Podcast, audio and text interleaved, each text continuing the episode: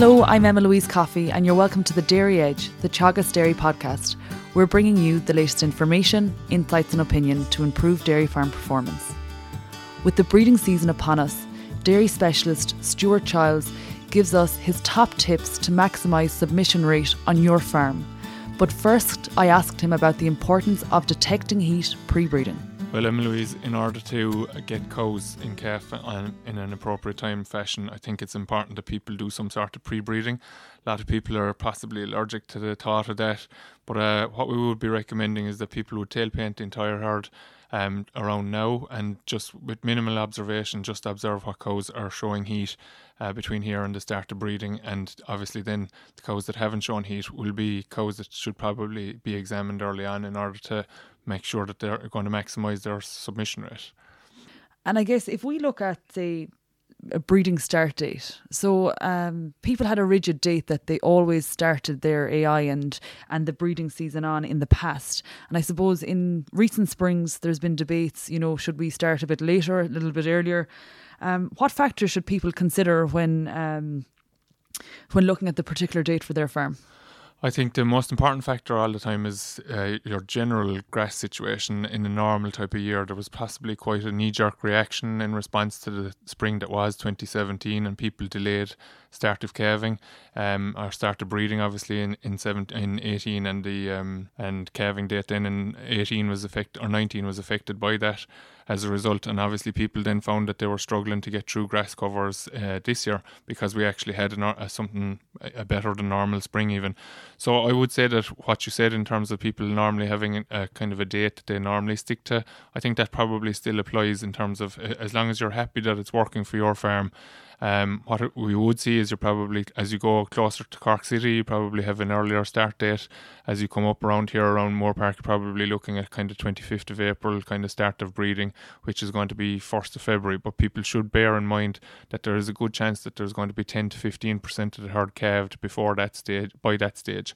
Now, from my own personal point of view, I think that's possibly not a bad thing that you have a small proportion of the herd calved in advance of the 1st of February, which allows you go to grass more or less straight away, weather allowing, um, on the 1st of February and helps you hit the targets.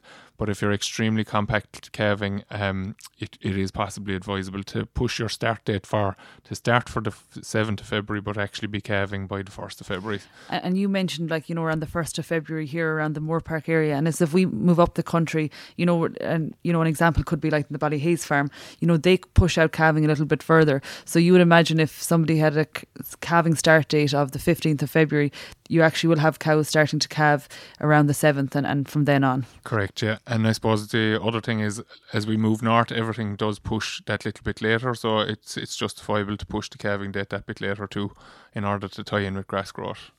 And a follow up then in terms of heat detection, where you're finding cows are not cycling um, in your pre breeding period, what sort of um, steps should you take uh, to deal with those cows? Um, firstly, I suppose as well as the non cyclers, I think it's important that uh, as long as people have good records, any cow that has had hard calving um, maybe retained fetal membranes, had milk fever or ketosis, um, should be also examined, even if they have shown heat.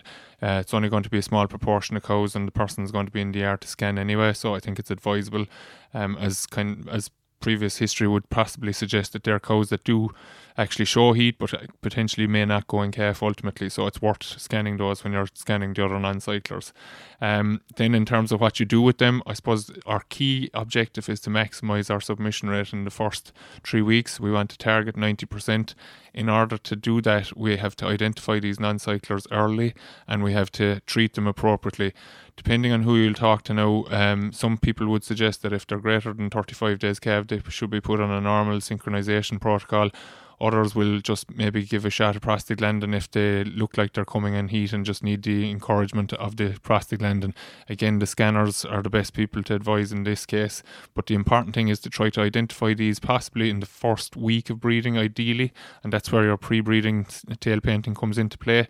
And, and have those cows submitted in the first three weeks. That's going to be the key driver to pushing up the six week calving rate for 2020. And I mean, going back to that, and, and, and that was, you know, a question that I was going to come to was the, the um, submission rate. And, and, you're setting a target of uh, 90% for the first three weeks.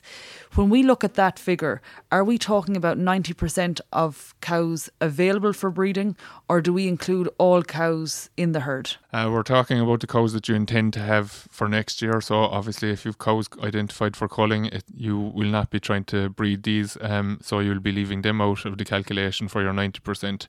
I suppose the key thing is that they, they are the cull cows are identified early, and maybe some um, way of preventing them coming into heat is, is considered. So maybe putting a, a predator or a, a, a CIDR into them could actually stop them coming bulling and it avoids the scenario where they get put in calf by accident in the heat of of um, AI season, basically, and they're around for another year then. And then, if you consider a late calver on the farm, so say for argument's sake, a cow that calves today, um, you know, and you're saying maybe you know 35 days time they'll start cycling again. Do we include those cows in our ni- in our 90% target for the submission rate, or are they, you know, are they taken out of that calculation? Any cow that's calved on the st- on mating start date is going to be considered in that 90%. So just to come back on those cows that are just calving at the moment, it is probably advisable that they would, uh, subject to being clear to going into the tank following withdrawals, etc., be put on once a day, um, up until they're bred potentially, because people should bear in mind that now, notwithstanding that we've slightly lower growth at the minute, maybe which might be putting pressure on grass uh, situations on farms currently. But the the situation is with those animals is that they're actually going out with lower level of intake than a lot of the other herd. And if you're pushing to them to them to the same level as you're pushing the main herd, they're not actually getting in the energy that they require. So that's actually going to further delay their their um, return to cyclicity. So if we can put them on once a day, we obviously lower their energy demand, keep feeding them as normal with the rest of the herd, then they will have slightly lower milk yield, but you'll gain it in terms of the earlier going back in calf earlier and being available then to produce milk earlier in the season the coming year. And I suppose ideally then we're hit we hit our ninety percent um, three week submission rate. What do we expect to see then in terms of performance when we talk about conception rates, say our six week calving rate as a result of that? Yeah, I think generally the figure that we always work off of would be 60%. You can get higher if uh, very fertile herds can touch up on 65% potentially. Um, but in general, you're working off a 60% conception rate. Okay. And then if we turn our attention to the cow, and you've alluded to once a day for late calvers, um, if we talk about um, other strategies, uh, I suppose, to um, make sure cows are, you know, fit for breeding and in good condition when it comes to breeding. Is once a day an option for the whole herd or particular cows within the herd? Yeah, um, I suppose if you're in general, this year has been a good year to cows. Uh, we've had relatively good conditions, with the exception of one week through the spring. So cows have gotten full value out of any grass that they have consumed probably been on three to four kilos a meal along with that, so they're in good order in general. Um, I suppose coming back to the cows that I pointed out earlier in terms of retained fetal membranes, hard calvings, etc. If they're under pressure, maybe they could uh, be considered for once a day. So any cow that has lost significant amount of body condition since calving, um, or is less than 2.5 or around the 2.5 mark now, even currently, should be put on once a day and until bred. And then, in terms of the um, observation of heat, what are the main, um, I suppose, aids that you see on farms at the moment? Yeah, the main aid is obviously tail paint. Um, scratch cards are becoming popular, particularly in heifers, but I see a few more herds beginning to move in that direction for cows also. Bit of time involved in putting them on, but they're probably they're, they stay on until the cow is, is bulling at least, whereas tail paint has to be topped up constantly. I suppose just to, from the point of view of tail paint, it's only as effective as, as the effectiveness of the tail painting regime. So there's a, a new product actually on the market there, uh, tailpainter.com. I think it's a, a Cork based crowd making a, a tail painting roller that can be applied using tail paint can be applied in the milking parlour from the ground rather than having to hop up and down, which is probably one of the main reasons that people actually don't uh, top up tail paint. There's also another uh, paint roller uh, available that's suited to the cow's tail head that can be used from the pit as well. So that might be worth looking at for people in order to try and um, maximize their tail painting uh, abilities, I suppose, during the course of the breeding season. The other thing that has really, really been effective at farm level in terms of uh, increasing submission rates have been vasectomized bulls. Potentially getting a little bit late now at this stage to uh, get a bull done, um, but it's a good idea maybe if there was a calf left, a, a male Friesian calf or uh, crossbred calf or something left over from the spring so that you might retain them and actually vasectomize them the coming year. Anywhere they have been kept, they have there's been a significant increase in the six week calving rate as a result of them.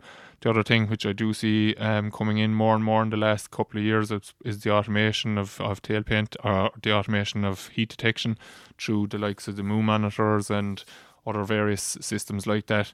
Uh, and yes, they're expensive, but they probably do have a, a, role to play in terms of herd sizes and labour efficiency and so forth, where labour is, is um, unavailable on farms. Maybe they can help. So they definitely are effective. Um, and some herds are relying on these now completely without any tail paint. Others probably like the reassurance of the tail paint still, but they can be used to great effect to increase submission rates as well. So if the if you have the money and you're willing to spend it, it's a good place to spend it potentially. And, and to pick up then on the vasectomized bull, um, you know, we, we see there's recommendations in terms of the ratio of uh, cows to bulls, say with when you're look, looking at a mop up bull, is there any recommendation in terms of vasectomized bulls? What sort of power have they? Yeah, I suppose um, the recommendation with the cow herd anyway would be that you wouldn't have um, a vasectomized bull left off for the first three weeks because there should be sufficient heat activity. Generally, if you take your herd size and divide it by 20 or 21, you should have a, a number of how many cows you'd be expecting to be bulling on any particular day during your breeding season um, for the first three weeks in particular. And subsequently, then when heat activity begins to drop off, when we have 60% in calf to our first service, um, obviously then our vasectomized bull can come in. So the herd size is going to be important. It probably is the same really as your normal bull.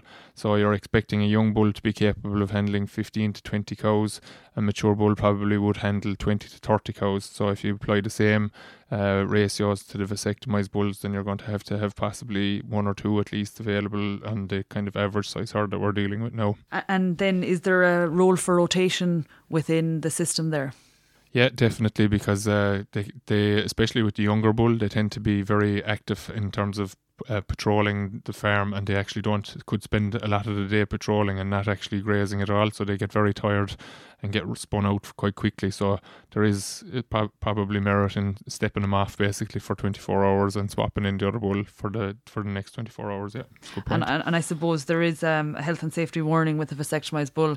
They, they, mightn't be a full bull, but they're um, you know they're they're still a danger within the system. Yeah, I suppose uh, the one thing about them is that the, the I suppose the beauty of them is that, that if they do get crossed, they can be um, got rid of straight away, whereas you're probably less likely to do it with a, a, normal bull. Finally, then, when we're when we're talking about heat detection, I suppose in the past, you know, if we look back years and years ago, there would have been no. Um, I suppose aids uh, to help us with observation, and it was all vis- visual observation. Is there a role of the on on farms to continue visual observation as well as using something like your tail paint, your scratch card, or your automation? Uh, I think, I suppose, to be fair, huge uh, success is is um, available on or is visible on farm from just tail paint and observing at milking times. I think it's a very good point to stand up at the back of the pit as cows are going into the parlour, especially with bigger herds, because it's very hard to see what cows are jumping on the way into the parlour um, because of the distance that you might be behind the herd. So standing up at the back of the parlour to see what tail paint has come off on the way in. However, if um, if your performance is less than adequate, I suppose, in the last number of years, then extra observations may not be a bad thing. So I, I would say that you may be eh, being conscious of the amount of time that people have available, maybe putting in a, an observation period of the, of 20 to 25 minutes in the middle of the day might be another opportunity to um, identify uh, cows that are bulling at that time. But other than that, it's becoming excessively cumbersome, I think, in terms of labour demands and so forth. Um, again, it, it depends on work, what works for people. I think uh, if something's working for you, don't change it. But if it's not working, it obviously needs to be changed. So. And finally, then, Stuart, um, you know, we, have talked an awful lot about the cows, but we might turn our attention to the heifers for a few minutes. Say, heifers, you know, there's a variation. Some are on site on farms and, and some are on an out, an out farm. Uh, they have a huge role to play in terms of hitting our targets, you know, particularly when we, we mentioned here our, our 90% uh, three week submission rate. I suppose, should they be treated differently or are they, is it the same sort of protocol as you would have with cows? Yeah, I think um, it's it's good that you mention it, and especially the fact that they can have varying uh, locations on farms. I think there are many options for people. Uh, quite often, people take the easy option in terms of the heifers because they're away from the farm, and you let off a bull with them, and you're missing out on genetic gain in, in that sense as well. Then, because more uh, more likely than not, it's going to be an Angus bull that will be left for, with them for ease of calving. So I would probably look at the options that are available in terms of uh, fixed time AI, maybe. Um, the potential is there. You have you have ordinary uh, protocols for synchronizing heifers as well, which will be breeding for the first six to seven days, and then injecting with prostaglandin for to bring in the remainder of the heifers to get your heat detection in your heifers completed within ten to twelve days. As I said, fixed time AI is a possibility where you could handle the heifers in three different days and have them all bred. Um, so people should look at that in order to try and use the dairy AI as, as much as possible rather than wasting a generation with a, a, beef straw as well. I think the big, big thing from my perspective for people doing these protocols, be it in cows or in heifers, is to write out the days according to the protocol. So if you're starting Monday, have the day beside it because quite often there's a bit of confusion between day zero and day one, etc. So I think if it's it's written out uh, on paper Monday injection one, Tuesday injection two, etc. It's it's leads to more greater success rates. And could you just talk us through like the, the detail of fixed time AI, just so that we're clear on on what you're talking about? Yeah, I suppose um, in terms of the cows in particular, which will be ones where cows are, are being uh, treated for not cycling, day, day zero, we'll say, which will be generally a Monday, I suppose, would be a good day to start, but whatever day it is, you'd insert the CIDR or an inject with um, GnRH, which is to in, uh, produce an egg basically. The following Monday, then you're injecting with prostaglandin and removing the CIDR. This is in order to try and get them to ovulate.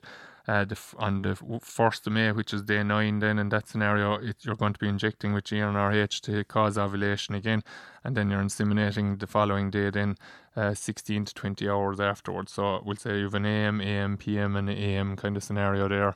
Uh, so as I said, it's it can cause confusion. It quite often does. And if you talk to people in the trade who are uh, working as vets or scanning, maybe they will say that it's the protocols that where people slip up, where they don't work. These will work if they're done right. Um, now, obviously, you can't guarantee 100% conception rate, but as assuming all the steps are followed, you will have relatively high success with these uh, protocols. So, so you're talking just to recap. You're talking your day, day zero is a, is typically a Monday on farms, and then you there's no treatment again until the following, following Monday, Monday yeah. and then you're you're talking about then two days after that in the afternoon you're um, injecting again and then it's the following morning so the Thursday morning um, is the is the um, is the AI and the submission. It's it's interesting that you mentioned the stock bull as well and there's a lot of people using the stock bull I suppose out of convenience. And I suppose we can't emphasize enough I suppose firstly that our heifers are the most genetically the, the highest genetic merit in our herd. And also when we look at stock bulls where you're using a stock bull it needs to be a very high EBI stock bull you know if you know said they we would have spoken to people like Kevin Downing here, and um, he would have said that the stock bull is so far behind your average team of bulls that we're using for our cows. Absolutely, yeah. Um, I couldn't. Uh, I, I actually find it very hard to stand over anyone using a Friesian stock bull on, on heifers because it's just compromising the future of the herd far too far much. Uh, I'd nearly rather a person use an Angus bull on heifers rather than use a Friesian bull. AI should be used where wherever possible. Um, in order to maximise the genetic potential, the benefits of EBI are pr- well proven at this stage, and they should be uh, maximised where where possible. So breeding the heifers to dairy AI is is key. So I think that's a great note to finish on, Stuart. And I suppose we've a really good roadmap to um, all the steps that you've given us. Um, I suppose to target our 90% submission rate um, to have a successful breeding season for 2019. Thank you. That's it for this week's episode of the Dairy Edge podcast, and my thanks to Stuart Childs for joining me on this week's show. Don't forget to subscribe on Apple and Google Podcasts, as well as Spotify, And for more information, go to the Teagasc website at teagasc.ie. I'm Emma Louise Coffey, and join me next time for your Dairy Edge.